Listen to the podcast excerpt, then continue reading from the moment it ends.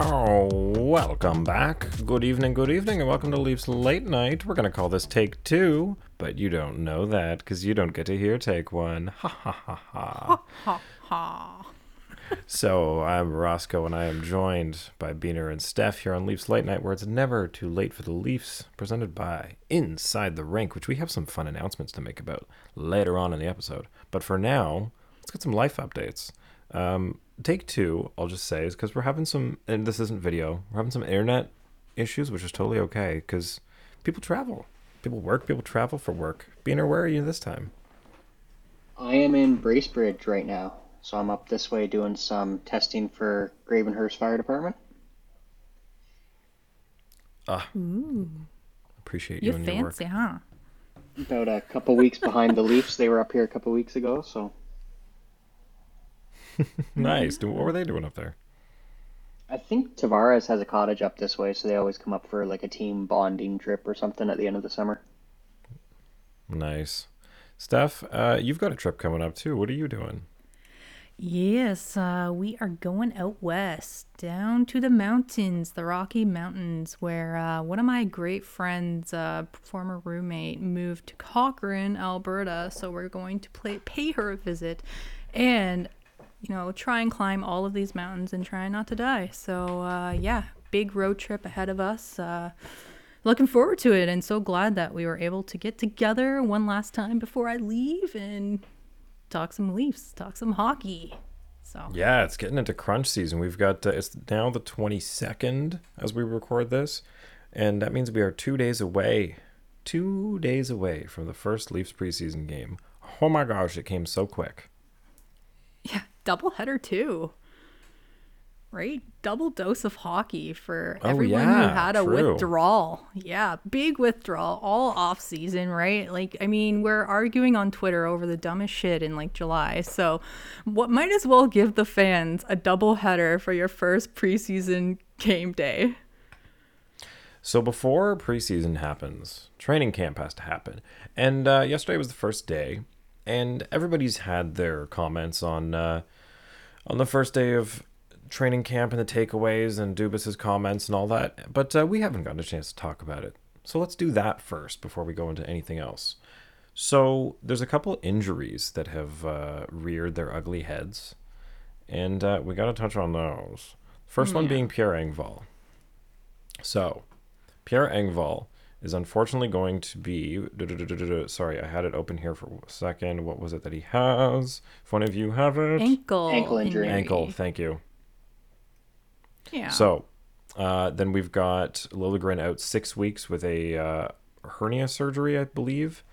Yep. Yep. Um, my first question: Why is that happening now, right before the season starts? Realistically, Right. it probably happened. Probably happened at some point over the summer as he was working out or training or something like that, right? Yeah. Unfortunate. But it kind of answers some questions as to why Dubas went the length to pick up the likes of uh, Victor Mete and Jordie Benn because we thought the Leafs were already kind of overloaded on defense, but now that we see that uh, not only Liljegren but Muzzin is also going to be out for a little bit to start the season here. So it kind of Shocker. oh, I hate to say a totoso, but a fucking a totoso. Did he pull his back golfing or what the fuck happened? Because the other day he told the media that he feels great and he's ready to play. And then, you know, day one of camp starts and, oh, sorry guys, my back. Is he like, is this the technique to skip the skate test? As, you know, Nylander was joking about in his media availability about Sandin. Um, you always wonder, right? There's so many injuries around the league, and it's like, damn, are these guys skipping the skate test or what? No, but i in all honesty, like it, it's not a small loss to have Liljegren and Muzzin both out to start the season. So, who do you guys have marked to take their spots? Because Sandin is still a question mark, and we've talked about him enough for the last three episodes. This is a Sandman free zone. One thing I do have to say about Sandin, though, I mean, now is the time if he wants to step in. What did I? What did I just say? Guys, you, you can't argue though. Like No, two D guys are gone. Now is the time. You want to play, bro? Like, come on, sign that fucking contract, even if it's a one year thing, and play. Like every minute he doesn't play affects his development. Sorry, okay, real quick, because I know we weren't going to talk. No, no, no. Just because you brought it up, now I have to mention something. So we've been talking a lot about how the uh, negotiations are definitely leaning in the favor of the Leafs as time goes on and more contracts are signed and there's less money available and less spots. Yada yada yada. This is the first thing that I think shifts the negotiations in Sandin's favor, and uh, I think this could either a make it take longer because now the number is a little more uh, up for debate or it's quicker because he want, like you said just wants to get in there and take the spot and prove that uh, you know he's right for it. So 50-50 for me. I don't know which one it's going to be but that's that's my two possible outcomes of this. Um, as for people that are taking the spot right away justin what do you think?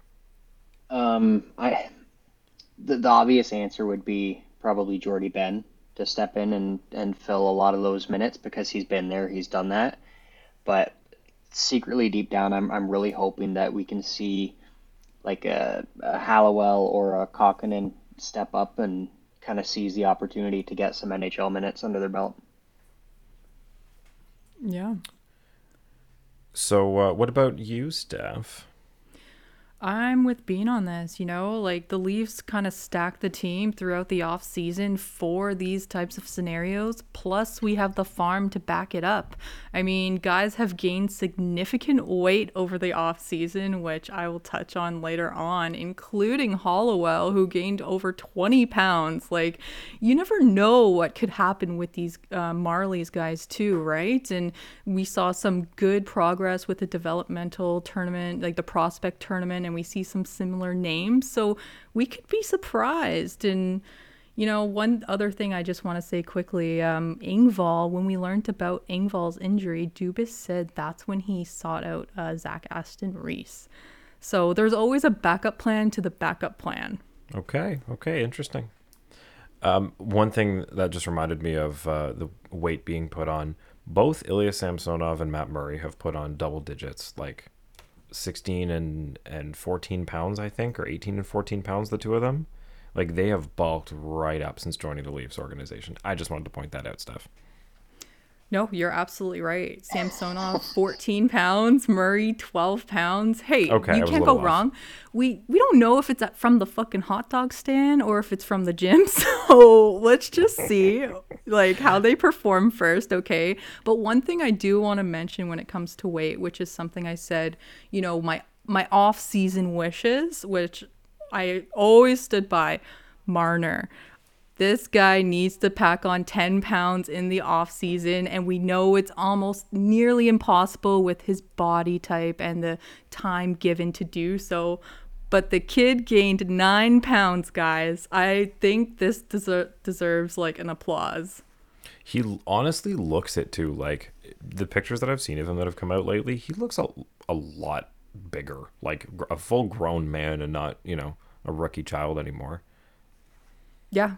And Matthews, he looks like a fucking unit. Like he gained three pounds in the off season, and damn, like he is just thick, like 208 pounds. And then there's William Nylander who gained eight pounds as well. Now he's over the 200 mark at 204. So uh, shout out to Josh Anselmo and Battleborn Fan Talk. I was listening to uh, him go through these numbers too. What I find hilarious is how many guys are listed as an inch taller than they were last year. Yeah, how does that happen? uh, new skates, new socks. I don't know. Different haircut. Yeah, exactly. They're just making them seem meaner on paper. Hey, why not, right? And our boy Robertson too, plus six pounds. So, and guys who didn't really need to gain weight, like Curtis Douglas, gaining five pounds, now sitting at two forty two. So, it doesn't hurt, but uh, it's definitely a thing to be talked about. Especially uh, earlier, you know, a couple weeks ago, I learned as well that um, the number, the first overall draft pick from the Habs, Slafkovsky, he gained over 20 pounds in the off season. 20 pounds. This kid is at 238 and now outweighs Pat Maroon, Alex Ovechkin, Tom Wilson, Brent Burns. Like, wow. Okay, to move on from uh, as much as we like talking about how b- uh, much bigger Sorry. the team is, just to move on. Um, Sheldon Keefe noted that the wing spot, this is from Mike Stevens on Twitter, uh, alongside Tavares and Nylander, is one of the jobs that's available for somebody to earn. So notes guys like Jarnkrok, Kerfoot, and Aube-Kubel. So what this means is Kerfoot's job is not solidified and confirmed and locked on that second line, and this is up to be challenged. And I think part of that must be coming down from management saying, you know, if we have to move on from Kerfoot at the deadline to free up some money, find somebody else that's working in that spot. Like someone else that's cheaper has to be able to work there because of how much we're paying the other two guys on that line. Like you should be able to find someone that can fill it out, like you've done with Bunting on the first line. I've been calling it. Got it. And it's interesting. I mean, he didn't note him, but that is a name that I think could also compete for it. But we'll see uh, how the fact that Keefe himself named these three. Maybe Keefe isn't as high on Gaudette from what he's seen as the other guys, but I like that he named Jarnkrok because that's somebody that hasn't been a favorite of coaches lately. So the fact that him and Keefe are clicking, maybe they can find something in there. I think with with Jarnkrok, it's also a, a safety thing, right? Like Keefe knows he's been in the league, he's played numerous, numerous games. He doesn't have to, you know, flog a dead horse there and and get him used to the league and where he wants to play. He can basically just say, "Hey, you're on this line," and he'll know what to do, right? Yeah, and I, again, this isn't to diminish Kerfoot any in any way. It's just this is what's going to come down from management if they're asking him to save money. This is what the coach can do: is find other people that they've already spent less money on to do the roles of people that are making more. So uh, that kind of takes us to the next point, which is Dubas ha- has no contract this season. Essentially, like it's it's up at the end of the year, and uh, whether he gets an extension or no job is kind of dependent on how the Leafs do. So, what I, my question is for you guys is what does Kyle Dubas need to do to keep his job at the end of this Leafs season? And when is the end of the Leafs season for that to happen? To keep his job, Yep. he has to make the playoffs. Right. The, the way I That's- look at it, there's That's enough. you think that's enough to keep his job is just making the playoffs? Absolutely. Since e- ever since when Pat Quinn first came in and was GM coach, or if you go back to Cliff Fletcher when he acquired Gilmour, aside from those two partial eras, because you can't even include the entire era, this Kyle Dubas era has been the best this Leafs team has played since they won cups. As as much as we want to mock, or people want to mock them and make fun of them for not getting past the first round, okay, Nashville's done the same thing right now. David Poile's one of the longest tenured GMs in the league. You you can go through pretty much every team. There's what 26, 27 teams that have you know okay win one round. What's the big deal of winning one round? It's like a perennial hundred plus point team that is playing the best hockey they've played in forever. A constant threat and the only people who seem to be taking them lightly are the media. Like all the other teams in the league know what a powerhouse the Leafs are. They're not saying, "Oh, the Leafs can't get past the first round. We're not worried about them." Every single team out there would be shitting bricks if they found out they had to play the Leafs in the first round. Yeah. And players are choosing the Leafs, you know, in the off season to play for because they have so much faith in this organization, the, you know, the management, the developmental staff.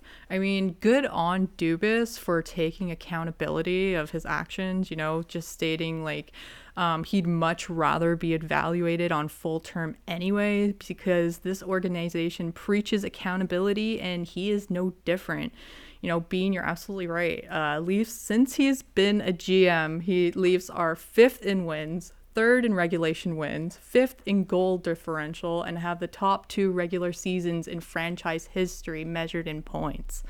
So you can't argue that there's no success there. Obviously, Yeah, I can.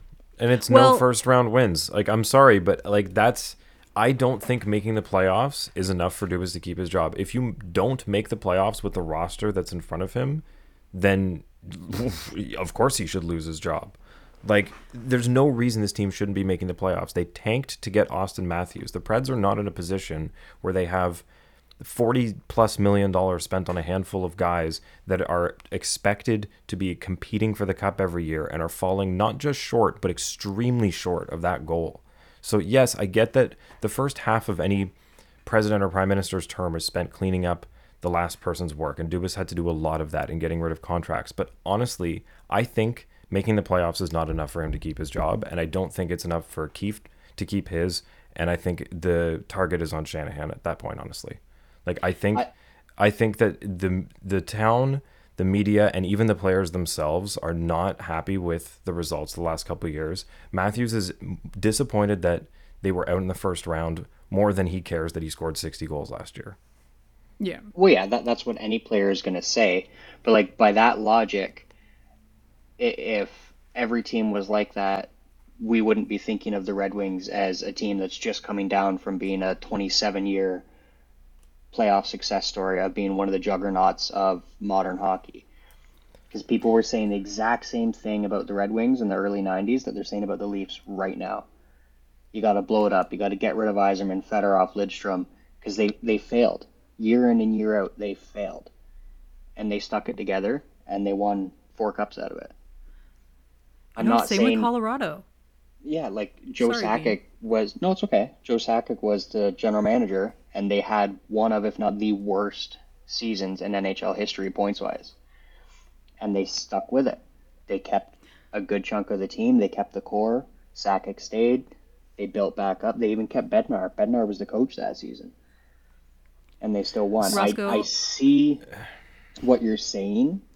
They've been But- running the same thing back, saying that this is what's going to bring a cup to Toronto. That's the difference. Is like the narrative has been this is it. This is what's going to do it, and it's been whether it's the best team in Tampa or the literally the worst fucking team in the league in Montreal. They couldn't do it. They choke under the pressure because something is not clicking here. And I'm not saying mm-hmm. that it's what Dubas has put together, but I'm saying that at some point somebody needs to be held accountable for the fact that this team is not getting over the same hump that it has not been able to get over since 2004. But you, this you is can't the say same. Go ahead, Bean. Go ahead. Sorry, Steph. You, No, you, please. You can't, like, like you can't really factor in the 2004 part because that has nothing to do with Dubas. If you No, want to include doesn't. Dubas, you have to go 2018. This is his fourth year. Dubas was not the general manager the first two years that Matthews and Marner era began. And if you want to look at it that way, in those four years, three of the years that they didn't make it out of the first round, the team that eliminated them made the Stanley Cup final. Thank you. That's It's- exactly it's- what I was going to say. And, It's and- thank and you. they're not- No, it's not Okay, chance. okay, but That it's is it not is. chance. Getting, It is. It's a they're- they're tournament. not it's a get- they're bracket not getting tournament. Swept. They're not getting swept. They're taking it to game seven. They've won more games in the playoffs in the last two seasons than Nashville has in the last six. And nobody's saying these things about Nashville. But Nobody's saying Nashville doesn't have the star power that the Leafs have. Nashville didn't tank to get Auston Matthews. Nashville didn't spend $70 million to bring in John Tavares to be the second line center. Like the the things that have been done in this town to say like this is what's going to do it. Like there's a difference between like being a perennial competitive team and being a perennial like having Amazon follow you around calling a documentary all or nothing because that is the story that's around this team. That's what's expected of what they've put together right now. And if he can't do that, somebody has to be held accountable for this. They can't just be I'm not going to sit here in 12 months and be excited about running this back again if we're in the exact same position. I just I can't be. If they've lost in the first round and we have the exact same roster with a couple new pieces on the third and fourth line, and Auston Matthews has a, some big extension, and everybody else got extended, and we're back in the exact same spot, I, I just don't know how you could, you guys can tell me that it's going to be, you know, uh, we keep running this back. Eventually, it's going to work because eventually it worked for other people. Well, you know, eventually other people are going to age, like these guys are going to age out of being able to play the same. Like, we're not going to get the same production out of these guys forever. I think Like now is the prime of these guys. Matthews is scoring 60 goals, winning a heart. Like you don't have that many years left of John Tavares being a point plus per game player. Who knows what is going to happen at the end of Nylander's contract? Like you, there's just so this is it's now or never with this core, and they are some of the best hockey players on the planet. So mm-hmm. make it happen. Yeah. Th- This is this is Bettman's NHL. This is the salary cap era. You build your core and you have to build around it. And every other team that has won in the last little while has gone through the same thing. People said that about Washington. People said that about St. Louis. Oh, the window's closed. The window's closed. They come back and they win. Like these kids are just they're they're kids. They're just entering their prime. Matthews and Marner still have ten years of good hockey, like great hockey. Oh, them. for sure. But it's how many of those years are you going to have the star power that they currently have around them? Like the I get it. The the one thing that'll give Dubas is he hasn't been able to play out his system without a, a locked hard cap. He never got to play out his fantasy that he built the system that was planned for, you know, his 5-year plan when he signed his contract. He didn't get to see that come to fruition. I get it. He's been adjusting more than most GMs have had to but he still has one of the best core forward groups in the league. So that that's my point really is that I get it that other teams have had this position where they're making the playoffs every year and eventually it clicks, but that was you know eventually they got to the point where they had built a roster like the Leafs have now. Like they they rushed through, you know, piecing things together and we're like this is it. We are committing to not having much money to throw around these guys. These are the ones that are going to do it and they haven't yet. They also So- didn't have Lou Lamoriello and Mark Hunter destroying their prospect pool for years. Well, that's what I I'm saying. But it takes a couple years to undo the damage of the last person. Always. I mean, that's like taking over anything. I just I don't know. I I'm not saying I want to see him go. I'm just saying I want to see success and not just everybody being okay with the status quo every single year. Because this is like three years in a row now where we've told ourselves we're not going to be okay with this, and here we are. So It's it's No, not I- the status quo though. Yeah. Like, Like, it's it- it- it- frustrating. It, it's very frustrating. But like, if if you look at like Marty's t- uh, handle over the summer, right, run it back.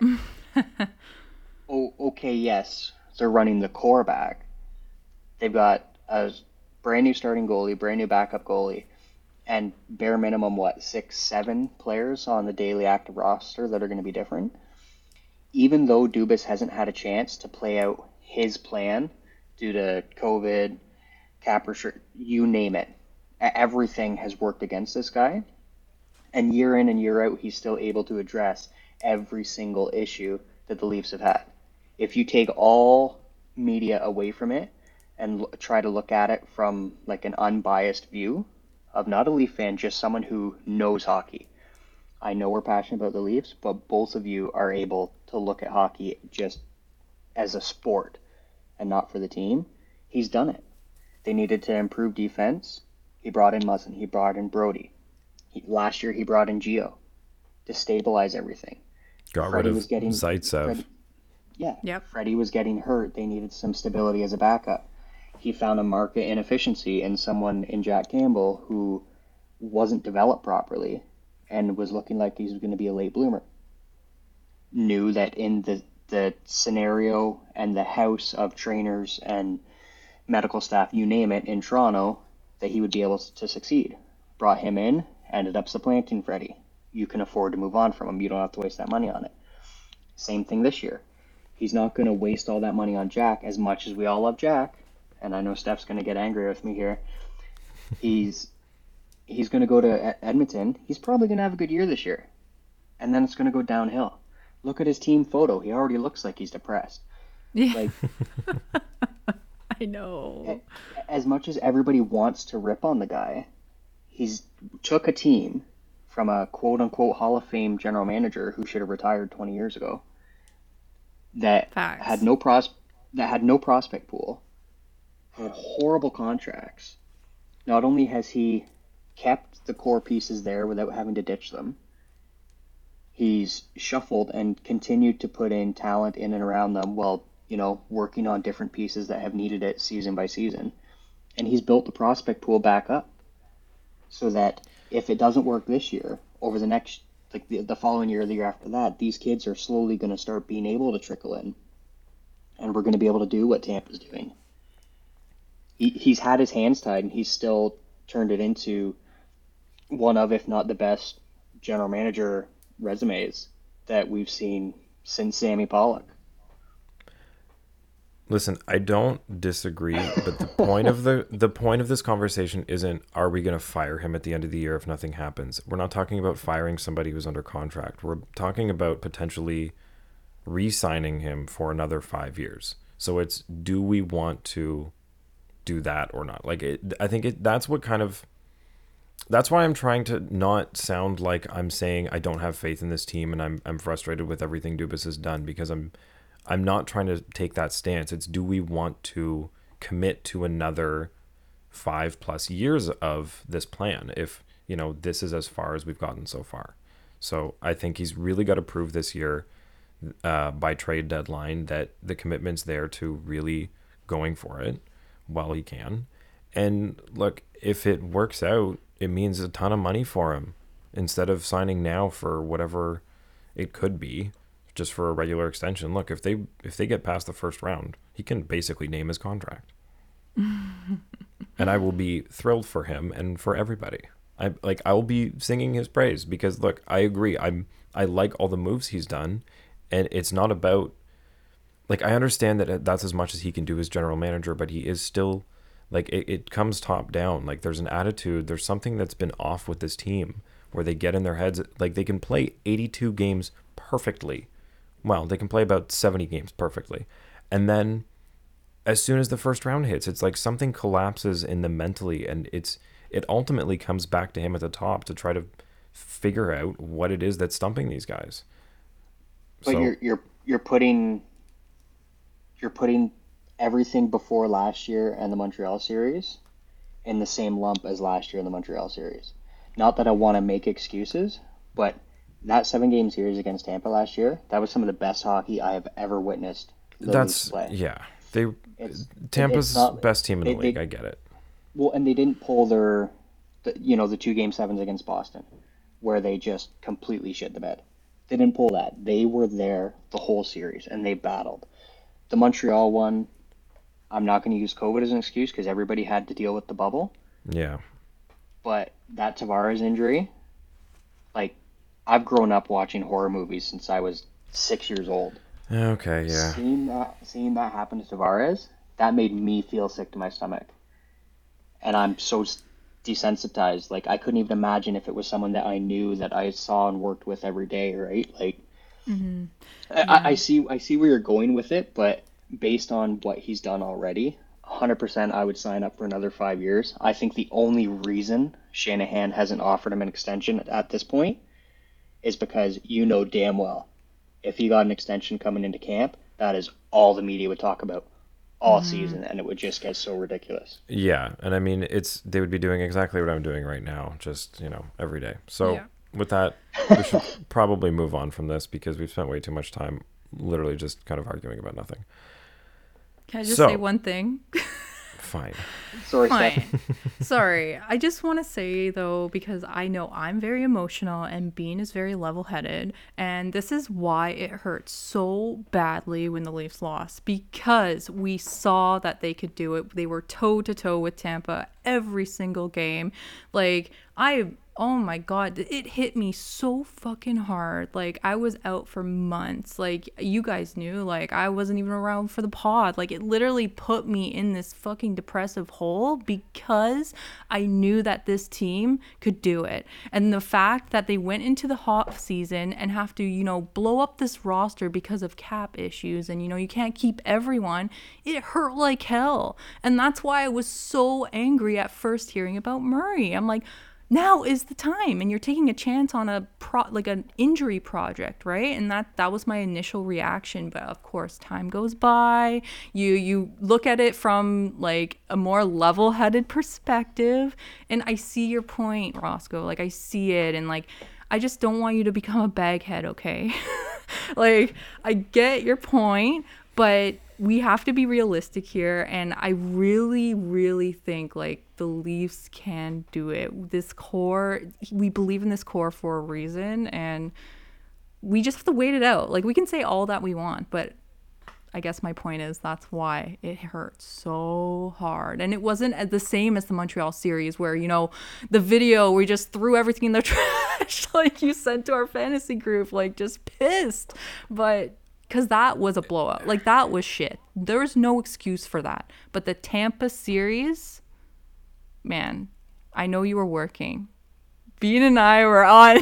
like I don't know what to tell you, man. It was. I don't know. If you take, you can take 15 different ways. If you keep ending up at the same place, it doesn't really matter. What, like you're just, like I get it. There's always something, but there can't always be something. We can't do this every mm-hmm. time. Like every team deals with something. Like the amount of guys that were injured on Tampa every game and came back out there, like I it's there's always some every team gets to have a story of why they got knocked out and why it didn't work this year. But like it's I guess that's my point is I'm tired of there being something every time. It's mm-hmm. oh, you know, we went toe to toe with Tampa, but some of the calls didn't go our way and you know, it just just lost the fight in the end. Well, you know, there was the injury to Tavares and some people made some bad mistakes and like I get it, but I can't do that every year. It's and I I just Yeah, eventually I need to see something or it's it's like we're, it seems like we're just making excuses for ending up at the same result. Like I get it, there's different reasons that we end up there, but it's still the same result and you can't argue that. My mental health cannot handle it either honestly. If like if this happens year and year and year like i will be on that train too. Like but right now looking at the bigger picture and you know fresh start training camp has started. John tavares has had a full summer without having to hit as he said all of the check marks to being cleared to play. This is the first yeah, so summer. Did Jake Muzzin. yeah and like point well, you know it's happening and No, he's not. Gio gets a full training camp, guys, so he can actually learn the system fully and get his reps in and not just jump into action. Like, I think he's going to make a huge impact, especially with Spez out of the locker room, right? I think Gio's going to be like really like impactful. I don't know. All right, This- odds hits Matthews different. scores 60 again. Staff, you start. I think it's happening. I honestly think even Marner scores 40. Uh, I have a different one for Marner. Matthew scoring 60. What do you think? Out of 100. So like a percentage, I guess. Scoring 60, Yeah. 98%. I'll go 92. Okay. So over 90%. Uh, Marner he's, he's scoring gonna get 70. Marner scoring 100 points. Has not done it yet. 98%. 92 again. I think it's they have to work together, right? Like they're a tag team. Uh, they I think they're, They're going to be be killers this other. year. Yeah. Oh fuck yeah, right? Like especially Mark like look at the kid. Like he does not look like a kid anymore. no, these and he figured out how to years are- score last year. Right? And I've, And- I've been pimping it all summer too with Marty. Tavares is getting 100 points this year. you Hell yeah. think? I think Absolutely. And Willie, like I think he's I going would to say- pop off too. I, I think 90 for Tavares. I don't know if he'll break 100, but I think he'll do 90 at least. Um, Leafs will have at least 300 point players on the team by the end of the Oh, year. jeez. Jeez. Not a hot take because it's happening. I don't know if I take that bet. I'm not saying it's impossible, but damn, that's tough. That's not easy. Uh, okay, league wide, this is uh, one that was asked on Overdrive. Um, How many players do you think are scoring 50 goals this year, league wide? What did we hit this year? Four, five? Three of them. It was um, Matthews, Draisaitl, and Kreider, Right, Kreider. who is probably going to score like 32 goals next year. Yeah, I wouldn't bet on Kreider again. I'm gonna say five, and one I'm of them is secret. gonna be Mc, McDavid for the first time. I'm just secretly saying that Kreider's not going to score so I can nab him in fantasy again. Um, m- I think McDavid could finally do it because he's been training, like watching Matthews, and he was skating in Toronto. He's trying to shoot more. I think taking the like Draisaitl's been telling him shoot more. He just played the playoffs with Kane, who was just demolishing it. Like he's been watching people, and I think that's how he kind of develops. Is he's he's like that. Um, who's that DC character that when he touches you, he like steals your powers? It's like McDavid just sees somebody that's better than him at one thing, and he goes, "Oh, I'll add that." Well, it's, True. it's like Crosby, right? Crosby's rookie year is horrible at faceoffs. Next year is one of the best in the league, and then the one year he just decided, "Hey, I'm going to score," and goes and gets 51 or 52 goals and wins Rocket Yeah. Richard. Yeah, I think th- that's what's going to give Matthews a run for the heart this year. Is McDavid just saying, "Yeah, no, give me that back, motherfucker." Yeah, I totally Dark horse agree. for the heart this year. Kaprizov. Ooh. Speaking of Kaprizov, I saw something today that said their GM, you know, they were so nonchalant when he was stuck in Russia, but they actually hired a special team to work on getting him back to the US Oh, uh, in course. August because he was obviously wanted in Russia for allegedly obtaining a fake military ID years ago. So, yeah, I don't know what the special team, you know, consisted of, but it worked. Steph, who's your dark horse heart trophy pick? Um, hmm. That's a tough one. Is He's is, going to say Campbell. is Jonathan Hub- is Jonathan Huberdeau a, a dark horse? Not really. I'd think say ju- he is. Just because he moved, I'd say he is, but I think he's going to have an explosive season. Setting up uh, him and Lindholm are just going to be fucking disgusting together. Yeah, definitely. Um, being a Leafs fan, you know, I'm gonna give it to Matthews again. I think Matthews That's not a dark horse. He just won it. Okay, fine. If it's not Matthews, because I think he's just going to get even better. um, Bean, that was a really good pick. Um, you know, I always have Kyle Connor on my mind when it comes to goal scoring and like a not not heart candidate, but you know, someone who could reach 50 goals as we could we were just discussing, you know, and Panarin? but no, I don't Makar. know. Eh, I like. I get it. I just. I don't know. Kyle Connor. not not maybe not for heart, but maybe like one of the guys to score 50. But dark horse Okay. heart. No, that's fair. Let's let's shift it over to that. So, who do we think is going to? We we said McDavid is going to join the 50 club with Matthews. We'll say Draisaitl's probably going to score 50 again. We're Pasta. saying we're saying Kreider's not. You think Pasta will? Absolutely. Even with, well, I guess that it might be to his advantage that parts of the team are out at different times of the year. So, but not to his his advantage that two of the top D core are out.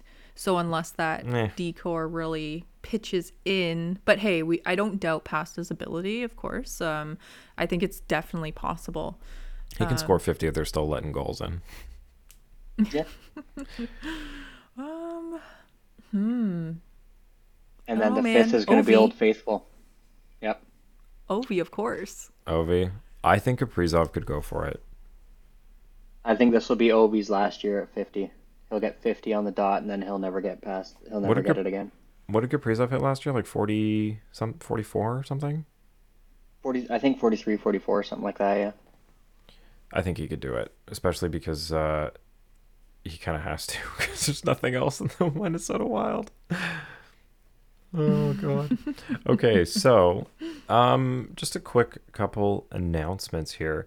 So from Inside the Rink, if you haven't gone over, check out InsideTheRink.com, and you can sign up at the top there for. Uh, you can subscribe to the newsletter, um, and you can get all of the articles as they come out right to your inbox. And this is exciting because we have not only uh, now Mike the Fanatic, who's been writing for us, but we have just added two new writers for Leafs content to the Inside the Rink team. So thank you so much to uh, Josh Anselmo of Battleborn Fan Talk, who's going to join us as a writer, and um, Nathan Bondi, who is from another. Um, one sec. He's from Victories Esports, and I believe he's a writer Ooh. for another prospect. Um, he writes for Dobber Prospects. So we have a couple different takes coming in. It's going to be a lot of new Leafs content coming inside the rink, and other things that are fun about the website is we've now partnered. We, they at Inside the Rink, thankful for them, have partnered with uh, Puckpedia. So now you can get all of your salary cap stats on InsideTheRink.com too. And anytime you go over a player, you can see what their contract is just by scrolling over their name. How cool is that? So cool. And they also have this new fantasy tool. I was just going to say the fantasy tool, but you can take that away. Yeah, so you just have to enter your league details if you're in a in a points league and it will help you organize your fantasy roster or give you advice on who to draft or, you know, depending on your league settings. So I thought that was really impressive. Yeah, so what you're going to do is you're going to go to InsideTheRink.com and click on the Inside Fantasy Hockey, where they have the free hockey draft tool.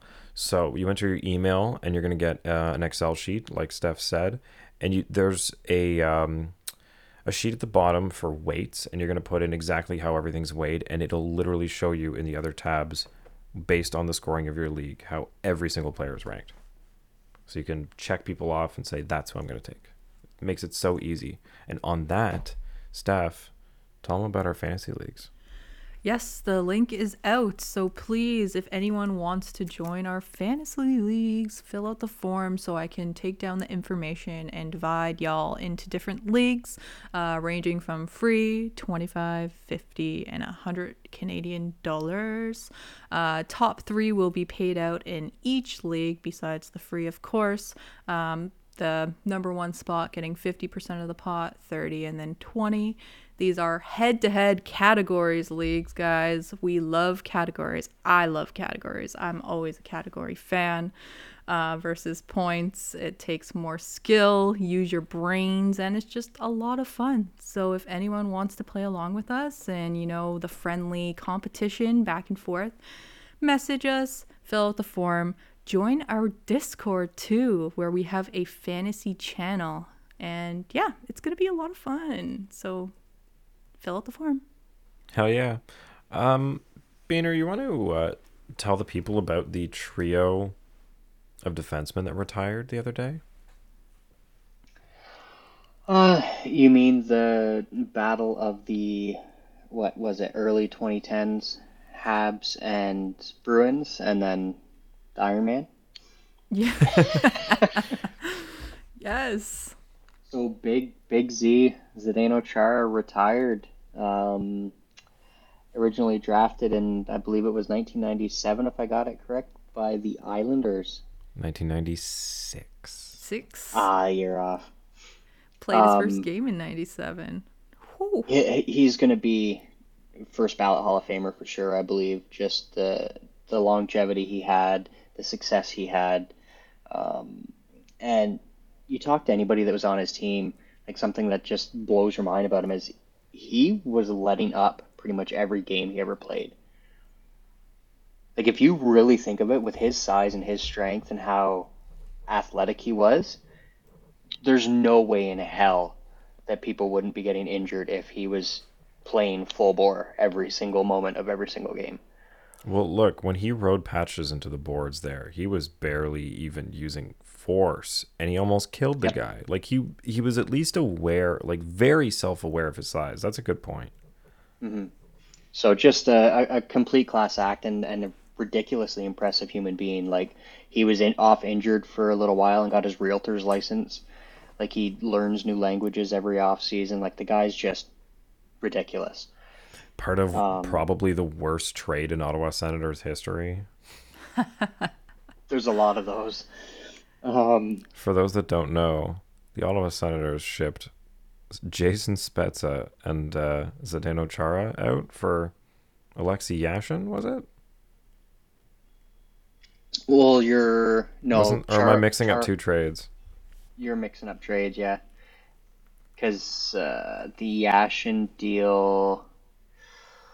That's that should have been how they acquired Chara from the island. Oh, I'm fucking something up. Ignore me. This guy's impressive. You know, There's a like trade there. I'll find it. you said he's he learns languages. This guy learned different languages while sitting on the airplane from game to game. Like this guy, I don't know. He got his real estate license in the one month that he was off on injury. He, he's clearly a fucking genius. And also, you know, in his goodbye letter, he was he stated, you know, age 16, never gave up. Uh, always knew it was hard to play with his size and height, but Yeah, sorry Yeah. guys. I was seven when this trade happened. Yeah, the Sens traded um, Alexei Yashin and they got Zdeno Chara and Jason Spezza in return, which is fucking hilarious. And now there are no active players in the league who have lost to the Leafs in a playoff series. With Chara Yeah. retiring. Because Chara was on the 04 Sens team. Yep, he was only 27 years old at that time, and uh, he beat out he beat out the Leafs three He was times. only he was only older than Auston Matthews is now. Yes, that is correct. Beat out the Leafs three times with the Bruins, and yeah, just impressive career. 16, 1,680 games, 200 playoff games. You know, Islanders, Boston, Ottawa, Washington, going to sign a one day contract to retire as a Bruin. Rightfully, rightfully so. And, And then- honestly, 1680 games played and 2085 penalty minutes is really not that bad for what you'd expect from a defenseman of his size. No. Like he stayed out of the box. Yeah. Yeah, And he said it was very challenging to learn his size and height. Uh, he was cut from junior growing up because of it.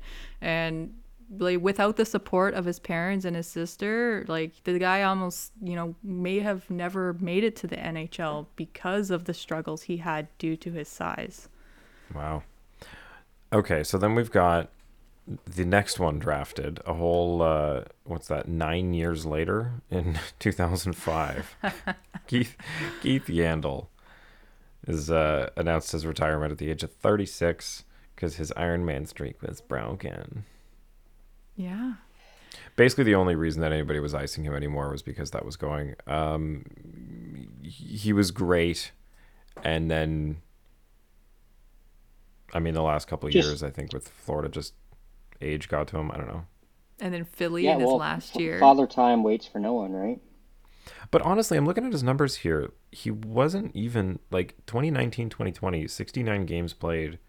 He still had 45 points, but like 40 assists. He just wasn't scoring nearly at the same pace as his early years. Yandle was an excellent defender for a period of time there, and then he got acquired by the Flyers, and it all went to shit. He was a minus 47 on the year, and, you know, sitting him to oh, break his Philly. Ironman streak because he literally was not good enough to make that roster. Like, I felt bad for the guy, but at the same time, you have to play good enough to stay. And, you know, it was only a matter of time. I saw this coming. Like I couldn't see him playing another year, in my opinion. Man, speaking of the Flyers, did you hear uh, Ryan Ellis was just announced that he might never play again. His injury might be career ending. It's been causing him just like life altering pain and he needs to deal with this and I think it's from what I understand don't don't quote me on this. I know this is a podcast, but don't quote me on this. It seems like the surgery would end his career kind of deal. Yeah, So- it's very unfortunate. You know, this is supposed to be a quality guy from the Preds, helping the Like back end of the Flyers, games. and oh, I feel so bad for the guy. And another note on injury with that team: Sean Couturier also out next season again Yeah. with injury. This is their number one superstar guy. So you know, I feel bad for the like. I don't know. It's what can you do, right? Like besides Yeah. just heal. I mean, the Flyers have just had such bad luck. I mean, Provorov's development has just kind of tanked along with everybody around him going down and him having to take on way too much responsibility. Beaner's here showing us his dominoes. Oh, nice. Ding dong, pizza's here. and then finally, all at once after we talked about him potentially being a uh, a PTO to the Leafs. PK Subban of Toronto, Ontario retires.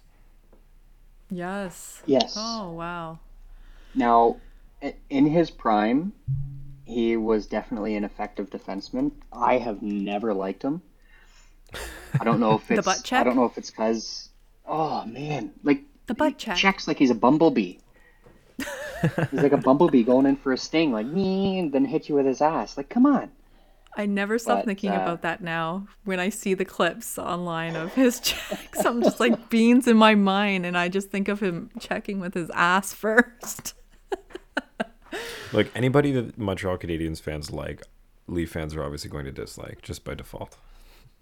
Yeah. Yeah, there's only a there's only a select few that that uh, were like legends for the Habs that I like, and a lot of them are like all time legends.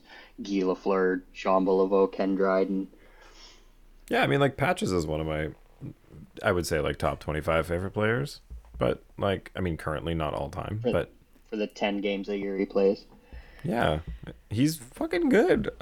Anyway, um, I I think what happened here is, I mean, obviously Subban was on a massive deal that was not reflective of his play anymore, and that's nobody's fault.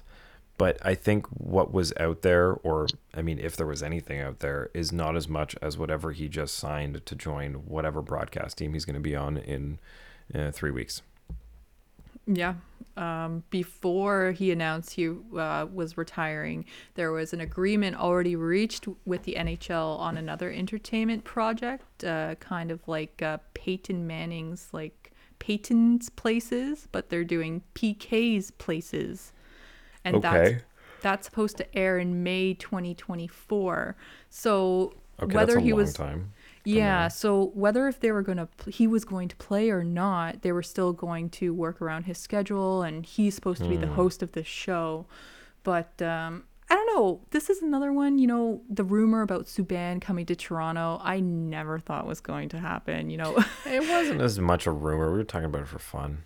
yeah, but because it, it's the idea that like he's he's sitting around out there he had superstar status at one point and he has the experience and he's a veteran do you Yeah. bring him in at, at 900k instead of spending a couple mil on somebody that isn't proven like it just it's worth the conversation i think at that point but and i I think for any of them maybe not keith yandle but like even for chara like the guy was I had a role to play still. I, I just think that there's too many players in the league right now for anyone to make sense of signing a 45 year old, regardless of mm-hmm. his. Yeah. Uh, because, like, everybody's looking towards the next couple of years, and you don't want to keep signing people to one year just because they can still play.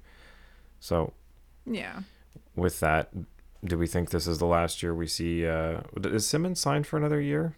Yes. It it Hmm. ends at the end of this year, I believe.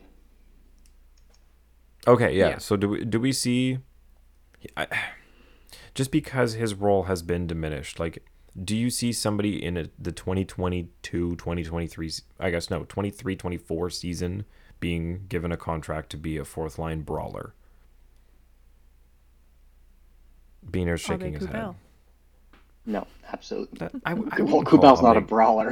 Kubel's not a brawler. There's a difference between being mean, and I think that's being mean and annoying to play against is more like what Subban was. But like, Clifford. And but Clifford, I don't see. I don't. Eh. I know. I know. Yeah. There's a lot of guys, right? And there's a lot of I guess- roles that can be filled.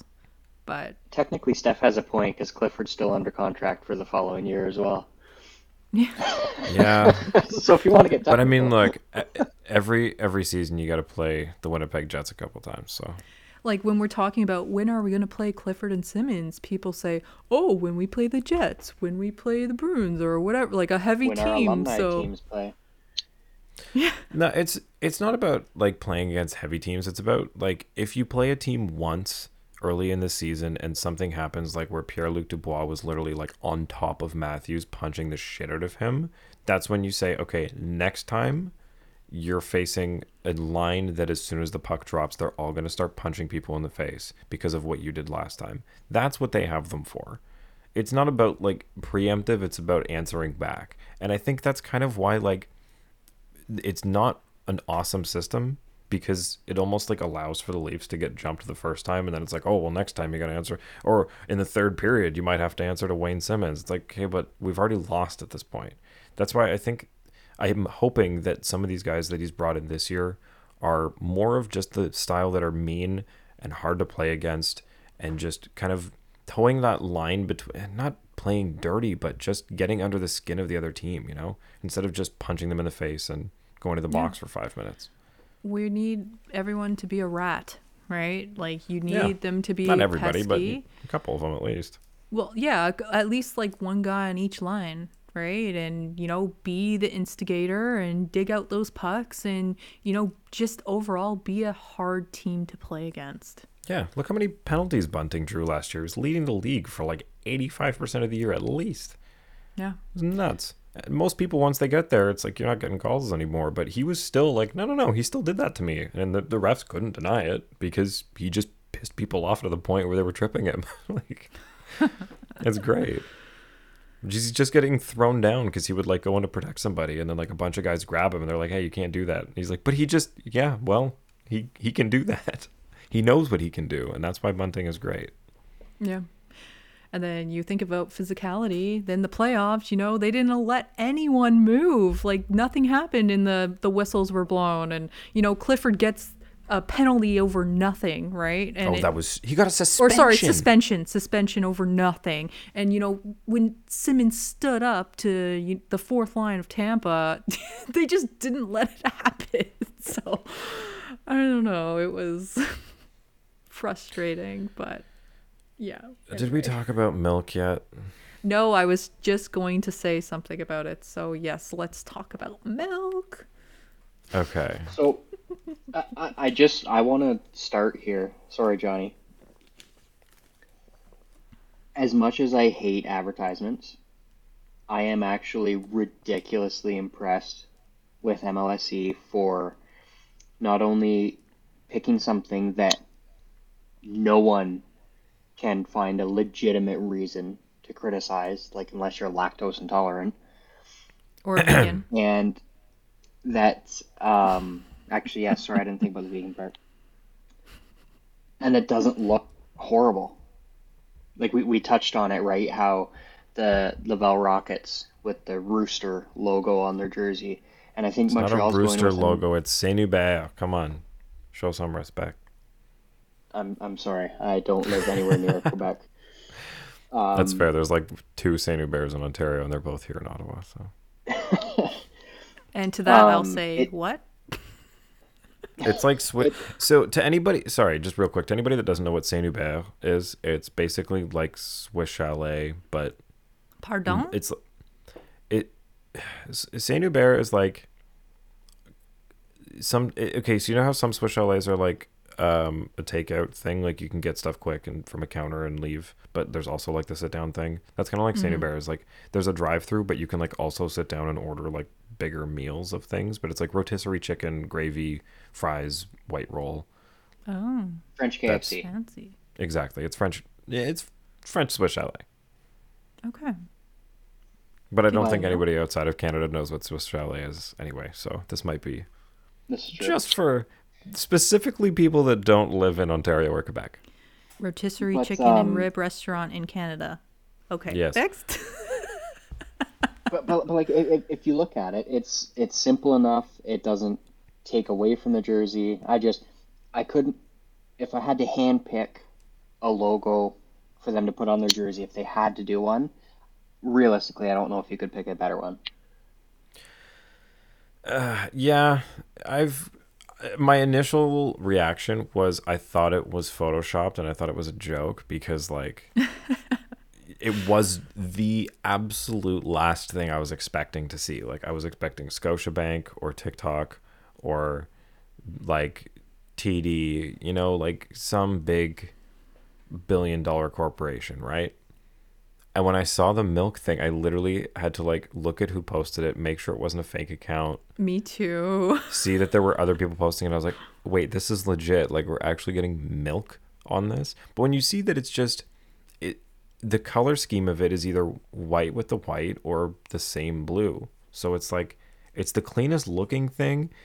Mm-hmm. I just I still it's so weird to just see milk on a Leafs jersey. But like Thank your local dairy farmer for sponsoring our team.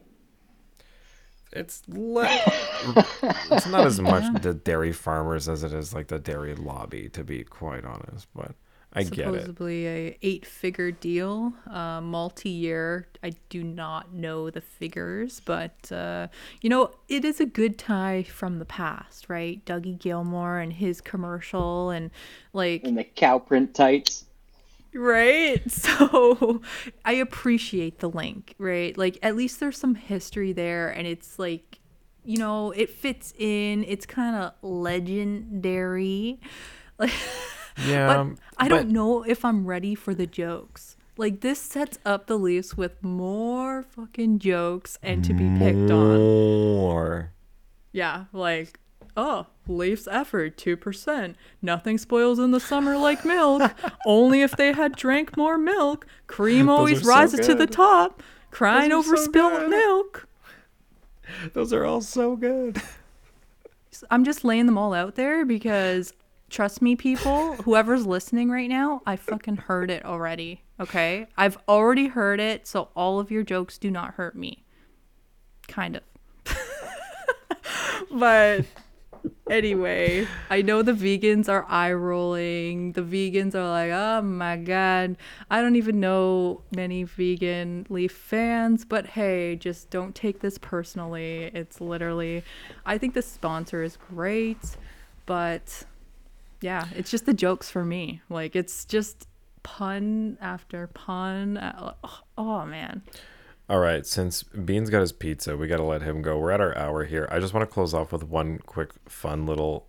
Um, uh, uh, since the milk thing came up in Toronto, I think this is an appropriate story. So, my mom texted me. Uh, we're going to meet my parents at a cottage this weekend uh, that they rented for kind of a little family reunion thing. We don't get to see each other a lot, especially it's pandemic and all that, and haven't gotten the same get-togethers over the last few years, and now we can. So um, she texted me and said, "Do you know the uh, Western cream cheese that comes in like the yellow tub, or Western sour cream?" And I was like, "Yeah."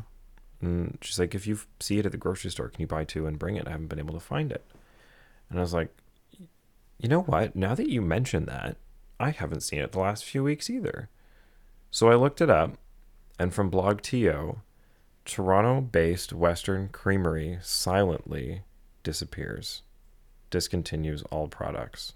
Oh. So, if you were a fan of this like I was, it is a very sad day. But Western made the best friggin' cream cheese and sour cream ever, but they were in 2019 acquired by Gay Lea, which, if you are Canadian, you know is the brand that makes butter, most of all of our butter.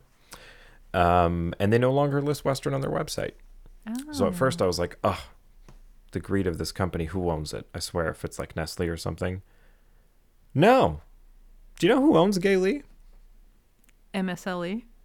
The Collective of Dairy Farmers of Canada. Fair. It's not really a brand. It's it's not like a company. It's just the brand of like basically the equivalent of Got Milk. It's just like the collective of dairy farmers. That's what they are putting out to stores. I didn't know this. It kind of makes me look at the brand better than I did before. Like I never I would have looked at it like any other corporate thing. Like I don't know why they don't push that as like their their image. But to that, it just kind of it seemed a little mm, ironic and unfortunate that in the same week that they announced that they were the sponsor of the Toronto Maple Leafs on their jerseys, they also kind of silently killed a Toronto-based dairy uh, creamery that they own. So uh, kind of two double-edged sword there, eh? Not that I'm saying that like the Got Milk and the dairy farmers are one and the same, but it is kind of it's branches of the same corporation, right?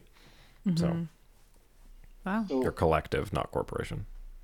before Cooperative. we before we head off, there's a, a rather big this day in hockey history for September Ooh, twenty Ooh. Yes, please. And, what, and what's that? 50 years ago today, Team Canada went over to the Soviet Union to play the first of the final four games of the Summit Series. Ah. And this is the game that, so ahead of each of the games, they would introduce the players and, you know, they would exchange gifts with the players on the other team.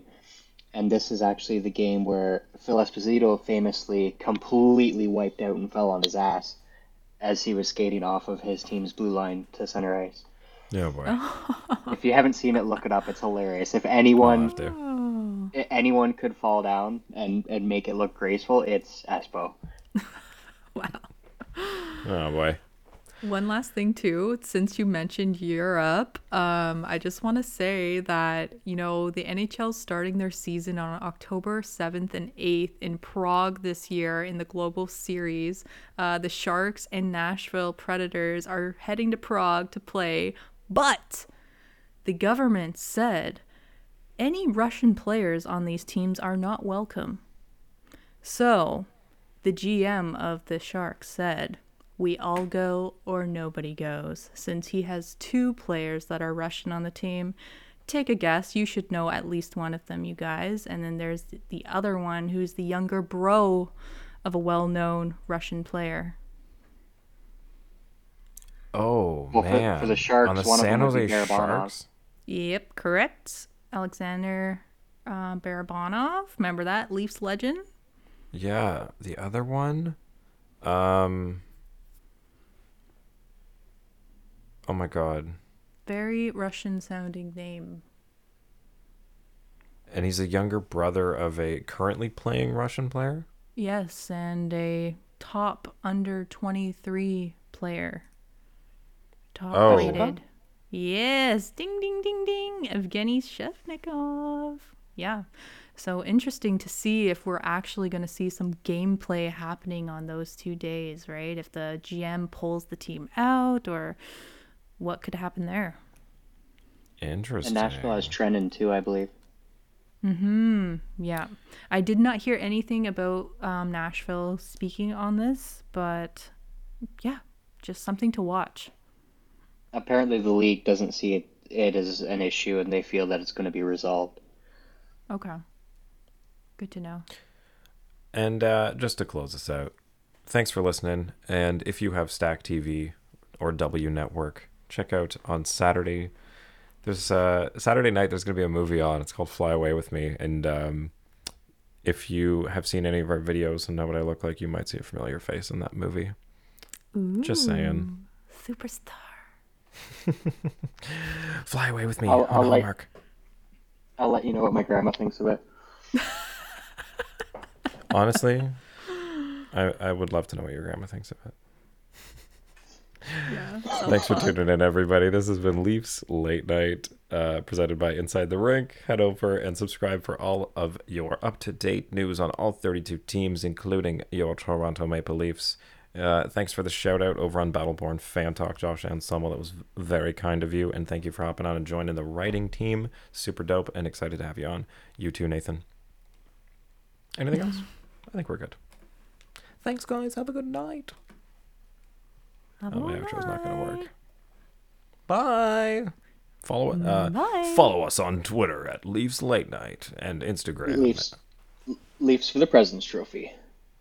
At Bean25, please follow Bean Okay, I'm ending and this. Southey and Darty and Leafs Late Night.